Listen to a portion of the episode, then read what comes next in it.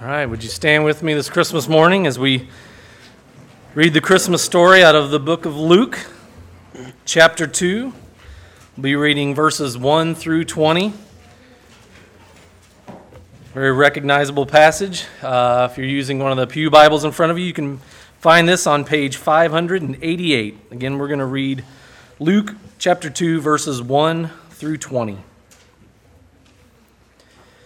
And it came to pass in those days that a decree went out from Caesar Augustus that all the world should be registered. This census first took place while Quirinius was governing Syria. So all went to be registered, everyone to his own city.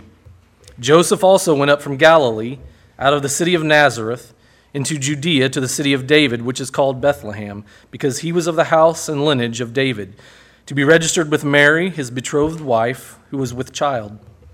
So it was that while they were there, the days were completed for her to be delivered. And she brought forth her firstborn son, and wrapped him in swaddling clothes, and laid him in a manger, because there was no room for them in the inn. Now there were in the same country shepherds living out in the fields, keeping watch over their flock by night. And behold, an angel of the Lord stood before them, and the glory of the Lord shone around them, and they were greatly afraid. Then the angel said to them, Do not be afraid. For behold, I bring you good tidings of great joy, which will be to all people. For there is born to you this day in the city of David a Savior, who is Christ the Lord. And this will be the sign to you you will find a babe wrapped in swaddling clothes lying in a manger.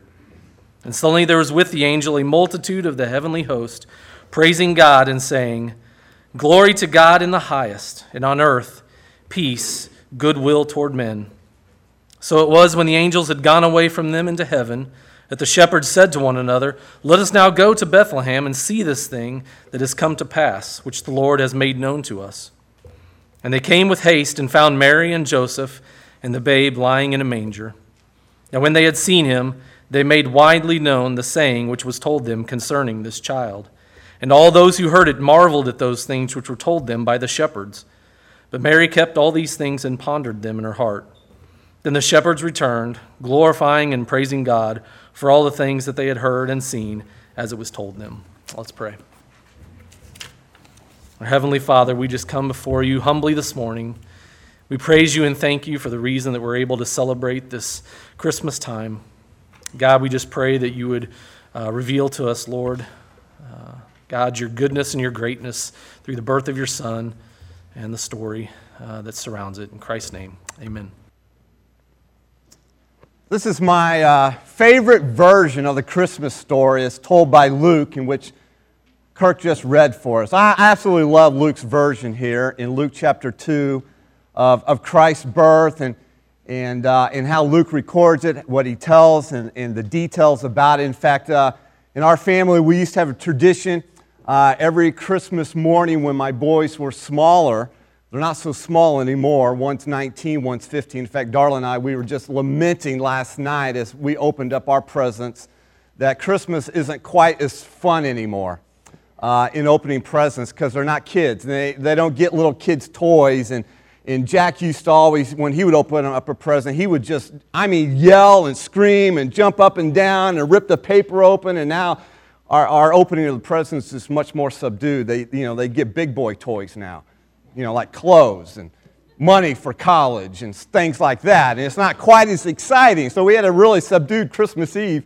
last night. But one of our traditions was we would always read Luke chapter 2, this Christmas story here, on Christmas morning as a family. And I'd let Jack and Tyler take turns reading it. And, and, and for many years, we'd even have a birthday cake. Uh, in honor of Jesus Christ and celebrating his birthday and even sing happy birthday and, and then we would open up our presents. And so I, am excited that it worked out that we're going to be looking at this version of the Christmas story. In fact, one of my favorite philosophers and theologians that we hear oftentimes during this time of year is Charlie Brown. How many know of Charlie Brown? Sure, many of you do. Remember watching a Charlie Brown Christmas? Anybody see it this year? It was on TV again, as every year. And in the TV special, Charlie Brown finds himself, he's depressed, he's despite this onset of the cheerful holiday season. And, and so Lucy comes along and suggests that he direct this school Christmas play. but he is both ignored. In fact, he's even mocked by his peers and his friends. And so, in desperation, Charlie Brown begins to wonder if he even really knows what Christmas is all about. It, it, well, in fact, take a look. I think I got a clip up, coming up here. How true that is. That is what Christmas is all about. And that's what we find in Luke's version of the Christmas story here as the angel proclaims to the shepherds what Christmas is all about. It is about the good news of Jesus' birth. And because of this good news, notice the shepherds here. They go from sheer terror of seeing God's glory to this great joy of hearing the good news of Jesus' birth. Now, what the shepherds saw out in the fields that first Christmas night absolutely terrified them. And we can hardly imagine how terrified these shepherds were when suddenly, with, with no warning whatsoever, an angel showed up in this blazing glory. In fact, it's even difficult for us here to describe the dramatic significance of that moment that the angel appeared to these shepherds. Luke says in verse 9, the glory of the Lord shone around them, and they were greatly afraid. The full impact of this hits home if you, if you just consider for a moment what the glory of the Lord actually is. Simply define the glory of the Lord is, is the presence of God revealed in light. And that light is so powerful that if God revealed it fully to human beings, we would be incinerated at once. And so it's understandable to read that these shepherds were absolutely terrified by what they were seeing that night. This was such a frightening experience that the first thing the angel had to tell the shepherds, as we have seen throughout this series, is what the angel says to every human being that sees angels. And the first thing is what? Fear not. And then the angel told them why in verses 10 and 11. For behold, I bring you good tidings of great joy, which will be to all people. For there is born to you this day in the city of David, or in the city of David, a Savior who is Christ the Lord. Now, this is, this is absolutely incredible. The problem is, we've heard this story so often, we kind of glance over it. We're, we're so familiarized with it. But the angel had to come to proclaim the good news of Jesus' birth, and this good news brought great joy to the shepherds. No wonder after reading these verses, Linus tells Charlie Brown that's what Christmas is all about. And so, what I want us to do for a few minutes here is kind of unpack this, if you will. Let's unwrap it and see what Christmas is all about, but view it from the perspective of the shepherds. Notice number one Jesus' birth was announced to the shepherds. God sends the angel to announce the good news of Jesus' birth. But what's really astonishing in Luke's version of the Christmas story is who God sends the angels to, and it's none other than shepherds. Now, if you were a public relations agent in charge of getting out the news of Jesus' birth, the last group you would have picked to be the first to inform would have been a small group of shepherds. Instead, you maybe would have targeted the influencers of that day, the real movers and shakers, such as the religious leaders, or perhaps even the chief priest, or maybe you would have gone to King Herod or even Caesar Augustus. But none of those alternatives was God's option for revealing the news of Jesus' birth. Instead, God sent the angel to one of the most unlikeliest groups of people imaginable lowly shepherds. In fact, notice this on the screen in your notes the unlikeliness of the shepherds. Shepherds in that day in Jewish history, they were one of the most disrespected and despised groups of people. And so it's astounding that God chose to announce the birth of a son to a bunch of smelly shepherds like them. Luke 2 8, it's interesting. It doesn't tell us much about who these shepherds were, there's no adjectives to describe them. All it says is now there were in the same country shepherds living out in the fields, keeping watch over their flock by night. What we do know about the shepherds is they made up the lowest class of people in that day, coming in just ahead of the lepers. Because of this, shepherds were considered ceremonially unclean. Their nature of their work, they were unable to attend any religious services and they were physically dirty and smelly. But what's worse is that the religious leaders of that day also considered them to be spiritually smelly and dirty. They weren't fit, if you will, to worship our Savior. They weren't fit to, to wait on Him in His coming. And so the religious leaders and the Pharisees of that day looked down on this group of people. And they lived in isolation. They were often forgotten. Their flocks needed to move around to find fresh grass and water, and so they never stayed in one place for long. They were treated with contempt and mistrust. In fact, they were universally known, the stereotype, as thieves. And because they were so unreliable, their testimony was not even allowed in a court of law on that day. They were known to be rather brash and bold. They, they were considered on par with gypsies and tax collectors. And, and most shepherds were poorly educated, poorly paid. And so this is a low class of people. And so it's easy to see why shepherds probably felt very much unworthy, inadequate, and even unloved. Shepherds were the lowest people on the Jewish social ladder, and they became despised people in Jewish history. Shepherds were considered unreliable, dishonest, unsavory group of people. They're, they're the type of people that if they would have been alive today, they would have been pulled out of the TSA line and purposely searched. And that's what makes this story all the more remarkable.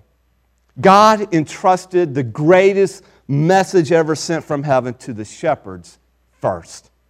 Thus, when Jesus came, he did not go first to, to all the people of influence and prestige and clout. Jesus came first to the poor and lowly, the meek and the mild, anyone who was disrespected and despised, and the shepherds fit that category. Think of it this way these lamb keepers were the first to hear that the Lamb of God had just been born.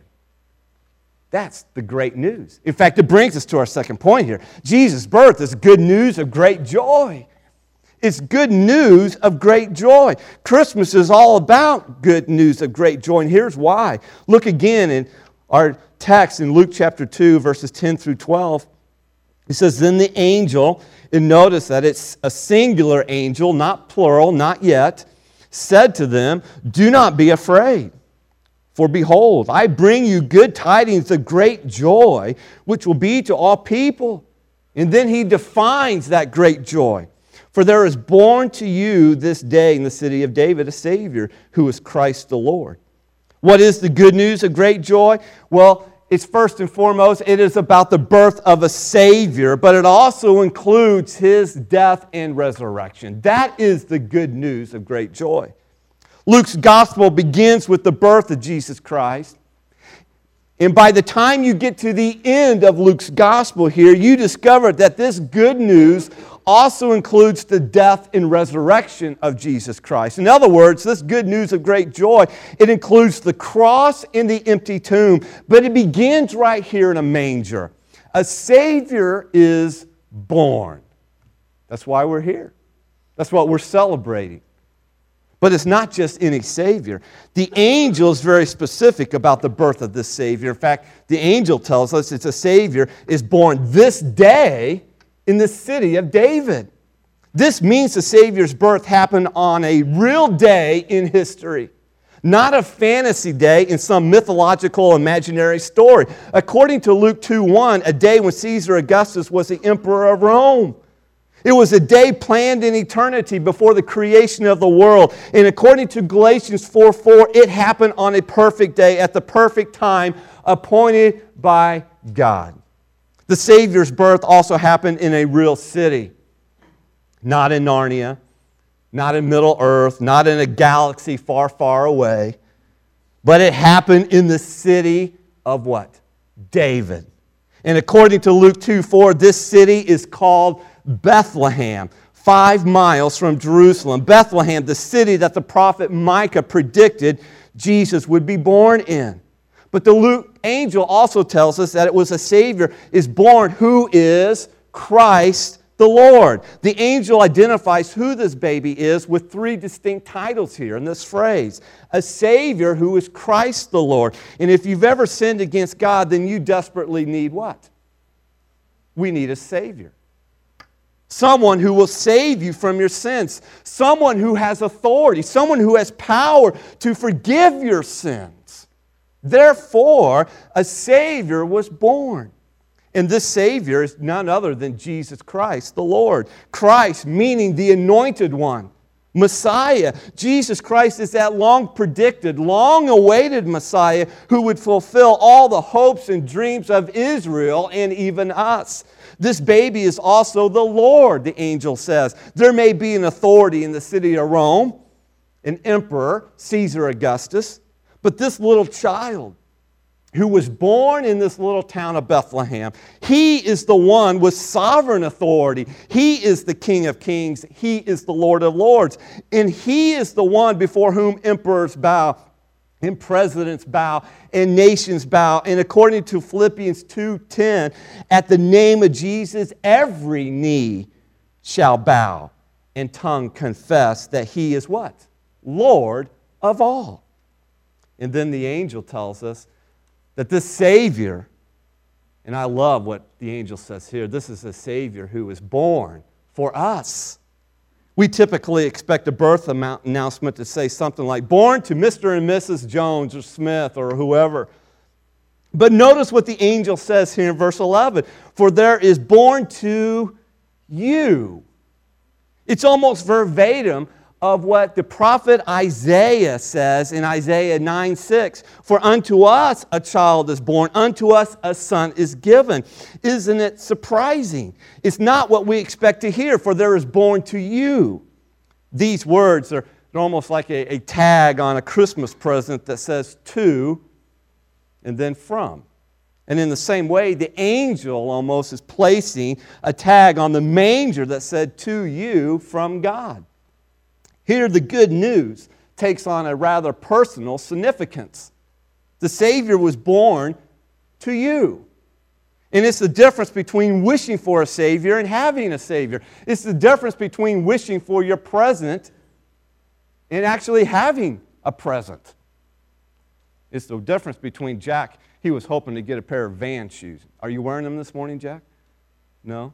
No, he, he was, I mean, that's all he wanted. I want these pair of van shoes, Dad. I want these. He asked his Meemaw for him. He asked his Aunt Donna, his Aunt Joe. And it's like, I don't, Jack, I don't know if you're going to get these. He's wishing, he's wishing, he's wishing. Lo and behold, last night, or actually last week, they got shipped to us. One of his aunts bought them and shipped them to our house. And that's the difference. He's no longer wishing. Why? Because he actually has them. And now a Savior is born to you. We don't have to wish anymore for the Savior to come and forgive us of our sins. We actually have a Savior now. So, what does this mean? Well, here it is. Think of it. It's Christmas Day today, and millions of people all over the world are celebrating the birth of Jesus Christ. So, what does that actually mean? What difference does that make in our lives? Well, number three, Jesus' birth means God's glory and our peace. And when the angel proclaimed this good news of great joy to the shepherds and pointed them to the manger where the Savior lay, suddenly there appears an army of angels in the sky. Evidently, one angel can bring the good news of Jesus' birth, but it doesn't suffice for one angel to respond to the good news of Jesus' birth. And that demands an army of angels praising God and saying, Glory to God in the highest, and on earth peace, goodwill toward men. Do you see the connection here? Do you see how the birth of the Savior is connected to God's glory in our peace? First and foremost, God is glorified. Why? Because the Savior is born, who is Christ the Lord, who is the Son of God.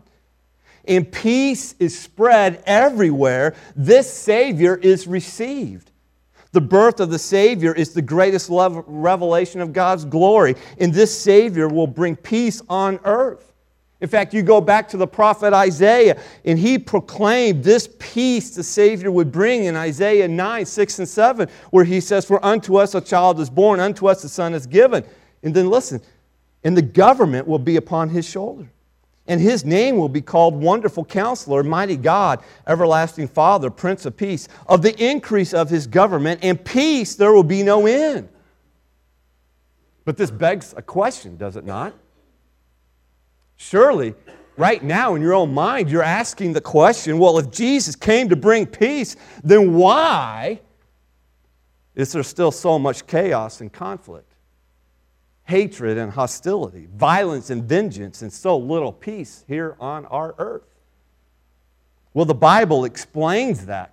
It answers that question in a very straightforward way. It's because people continue to ignore God and continue to reject His Son, our Savior, Jesus Christ. It's as simple as that, according to Psalm chapter 2. In fact, in that psalm, it begins with the question, why? That's the question everyone seems to be asking. Verse 1 asks, Why? Why? Why? Why? Why do the nations rage?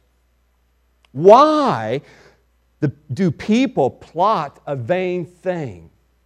In other words, why is there international conflict? Why is there individual confusion and chaos and turmoil? The psalmist back then sees what we see now. There's no peace in the world, is there? And so the psalmist asks the obvious question, why? And the answer quickly flows from his pen in verses 2 through 3 when he writes, The kings of the earth rise up, and the rulers band together against the Lord and against his anointed, that is Jesus the Messiah, saying, Let us break their chains and throw off their shackles. In other words, world leaders have decided that they don't want to be accountable to God and that their counsel is to reject God and His Son, Jesus Christ. This is why there is a lack of peace in our world today. What do you expect when you turn your nose up at God? Mankind is the reason there is no peace in our world today. But understand, oh, please understand. God's purpose is not thwarted when mankind shakes its fist towards heaven. Psalm 2 goes on to describe God's response to this human rebellion of ours in verses 4 through 6 when it says, The one enthroned in heaven laughs. The Lord scoffs at them. He rebukes them in his anger and terrifies them in his wrath, saying, I have installed my king on Zion, my holy mountain. In other words, God is merely biding his time. He's waiting for the perfect moment to announce that enough is enough. And at that time, God will put an end to all rebellion. He will then enthrone his king, Jesus, the anointed Messiah, upon the earth. Then and only then will there be peace on earth. Folks, that's the way it's always been. And that's the way it will always be until our Savior returns again. And at that time, when the Prince of Peace rules the earth and the government is upon his shoulders, there will be, in the words of Isaiah, no end of peace. Just think about that. No end of peace. There will be individual peace and there will be world peace because the presence of the Prince of Peace. But what about today? What about now? Is there any hope for peace today? Or are we relegated to living in fear as long as we're here on this earth? Well, the answer is yes and no. Yes, we will never experience world peace until Jesus comes again to establish his government on this earth. But no, that doesn't mean we can't experience peace with God now when we receive Jesus Christ and trust him as Savior and Messiah and Lord. And so, in the words of the angel, fear not. Fear not. You say, why? Because a Savior is born. That is the greatest news in all the world. And what that means is that the fear of God can be replaced by peace with God through faith in Jesus Christ. In fact, this phrase that the angel says, in on earth peace, goodwill toward men, uh, it's actually better translated in the ESV version as, and on earth peace among those whom God is pleased. And who is God pleased with? Well, God is pleased with those who receive his son, Jesus Christ, as their Savior and Lord. It's these people who receive Jesus, who trust him, who experience God's peace.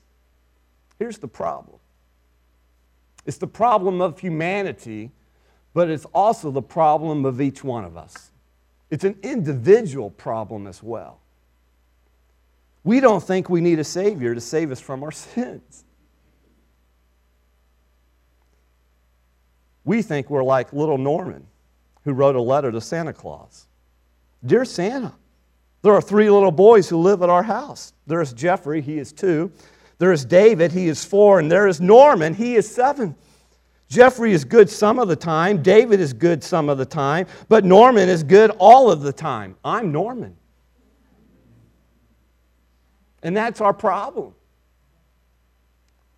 We think we're all Normans, but we're not.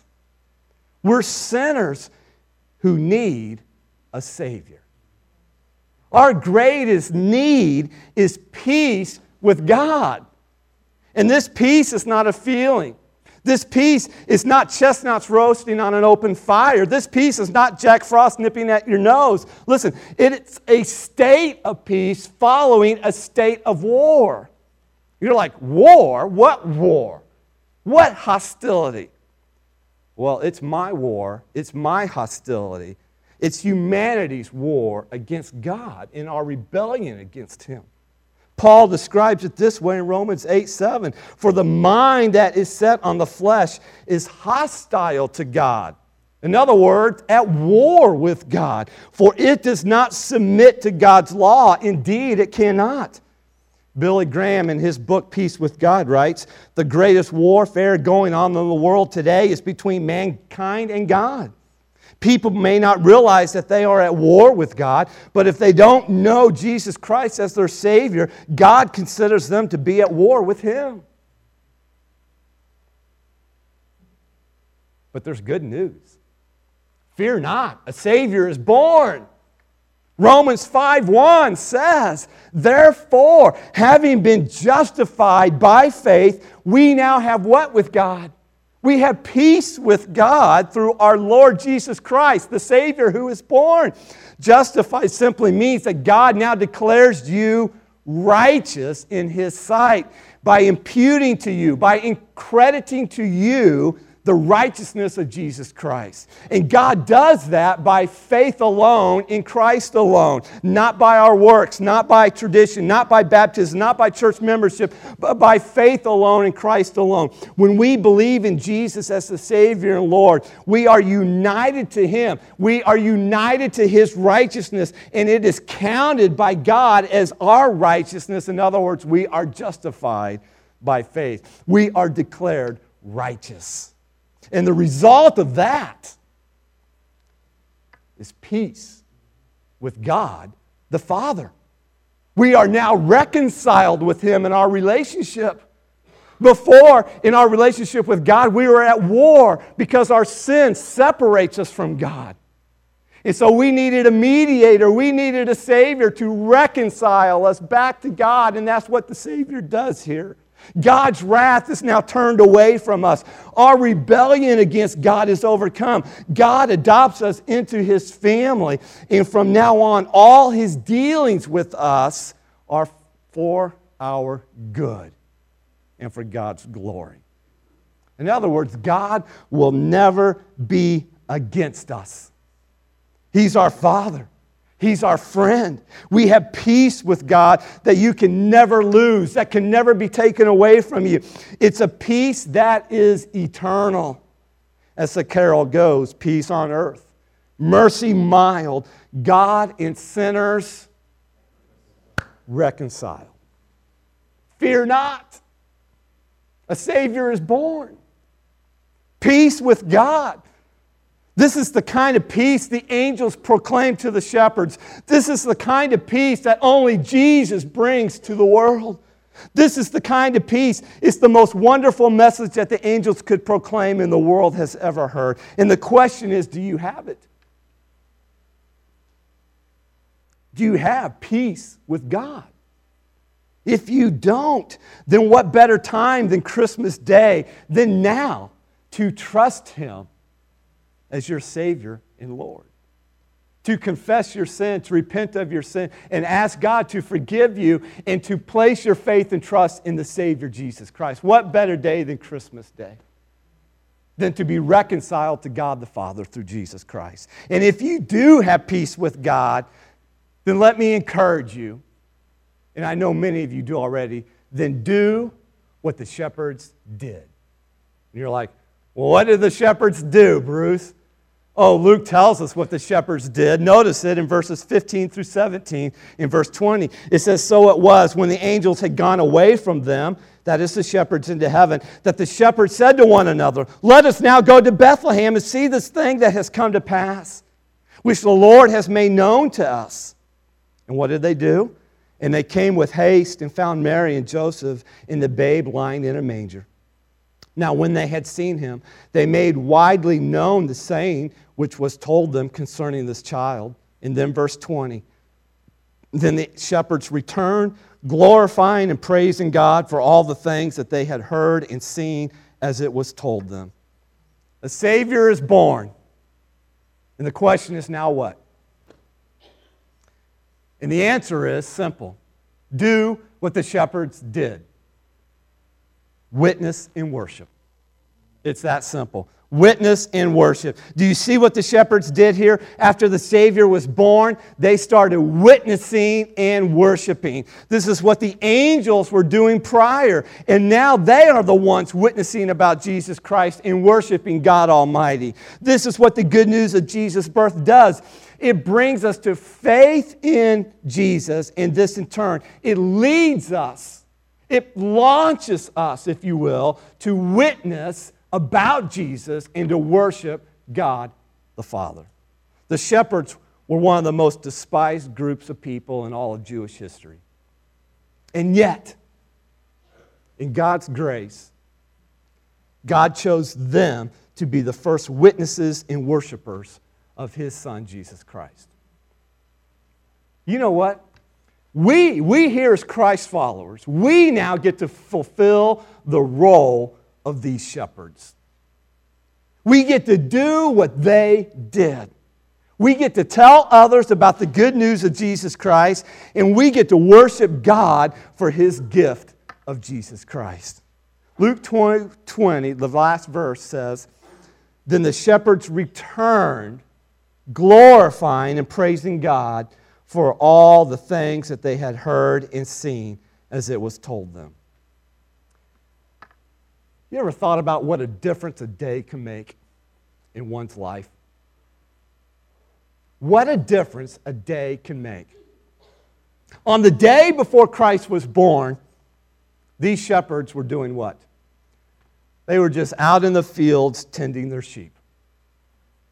And on the day after Christ was born, these shepherds were doing what? Oh, they were back in the fields once again tending their smelly sheep.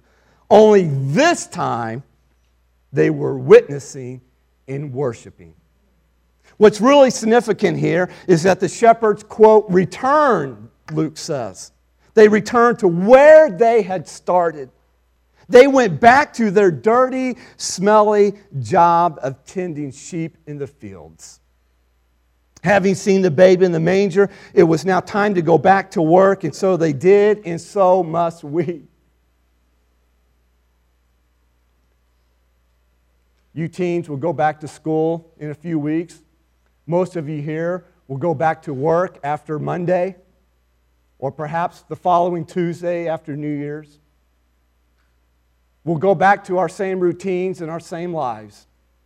Yes, they're kind of on pause during the holiday season here.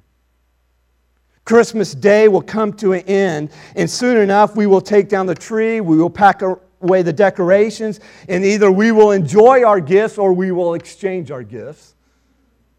In a few days, as we said, you will go back to school and you will go back to work, and life will return to the normal routine. And the question is will we do what the shepherds did? Will we witness and worship like the shepherds did? If you're a Christ follower here this morning, you have been called, I have been called to fulfill the role of the shepherds now. God is calling us to witness and worship. And if you ponder that, as you think about that here at the end of 216, as we go forward into 2017, what is your plan for that? Have you thought about that? Who are you going to witness to? Who needs to hear the good news of great joy about Jesus Christ? Who in your life? The people that God brings you into contact with. I would consider, I would challenge you, I would encourage you to write down three people's names and begin to pray. Pray for them. Pray that God would open up their hearts to the truth of the gospel of Jesus Christ. And the reason I would say pray is because here's what I have found. When I pray for lost people, I am then more motivated to actually engage with them with the gospel of Jesus Christ, to witness. And when you think about your worship, worship is corporate, but worship is also individual, it's personal. And so here you are in the last Sunday of the year, 2016, in corporate worship man, determined, set it as a priority going into 2017 that corporate worship will be a priority in your life. But more than that, even also determine in your own personal worship what is your plan for that. And it can be as simple, really, as spending time alone with God, getting into His Word, reading it, and praying to Him. That is worship. And so, what is your plan? And there's no excuse. We have so many plans out there nowadays. Just Google Bible reading plan. And there will be a ton of them that come up. YouVersion Bible app. We have some in the back. I know Pastor Chris next Sunday will be promoting this as well. And so let me encourage you do what the shepherds did for having seen, having experienced the good news of Jesus Christ. Witness in worship. Let's pray. Lord, we thank you that what the angels proclaimed about the birth of Jesus Christ as the Savior and the peace that He brings to our lives. We thank you that this peace is not something that we earn, it's not something we can lose either once we have it, but it is reconciliation with God. We thank you and we praise you for your grace and mercy to us. Lord, convict us, change us, transform us. And we pray this peace that the angels proclaim would evidence itself in our lives through faith in your Son, Jesus Christ. We praise you for your grace to us through him. And may we leave here and do what the angels did, witnessing and worshiping you. It's in Jesus' name we pray. Amen. The praise team's going to sing a chorus, and as they do, will you respond? And as a Christ follower, perhaps your response is to renew your commitment to Jesus Christ of witnessing and worshiping Him. If you have yet to put your faith and trust in Christ, let me invite you right now to cry out to the Lord in prayer. Ask Him to save you, ask Him to forgive you of your sins, and that you want to trust Jesus as your Savior and Lord.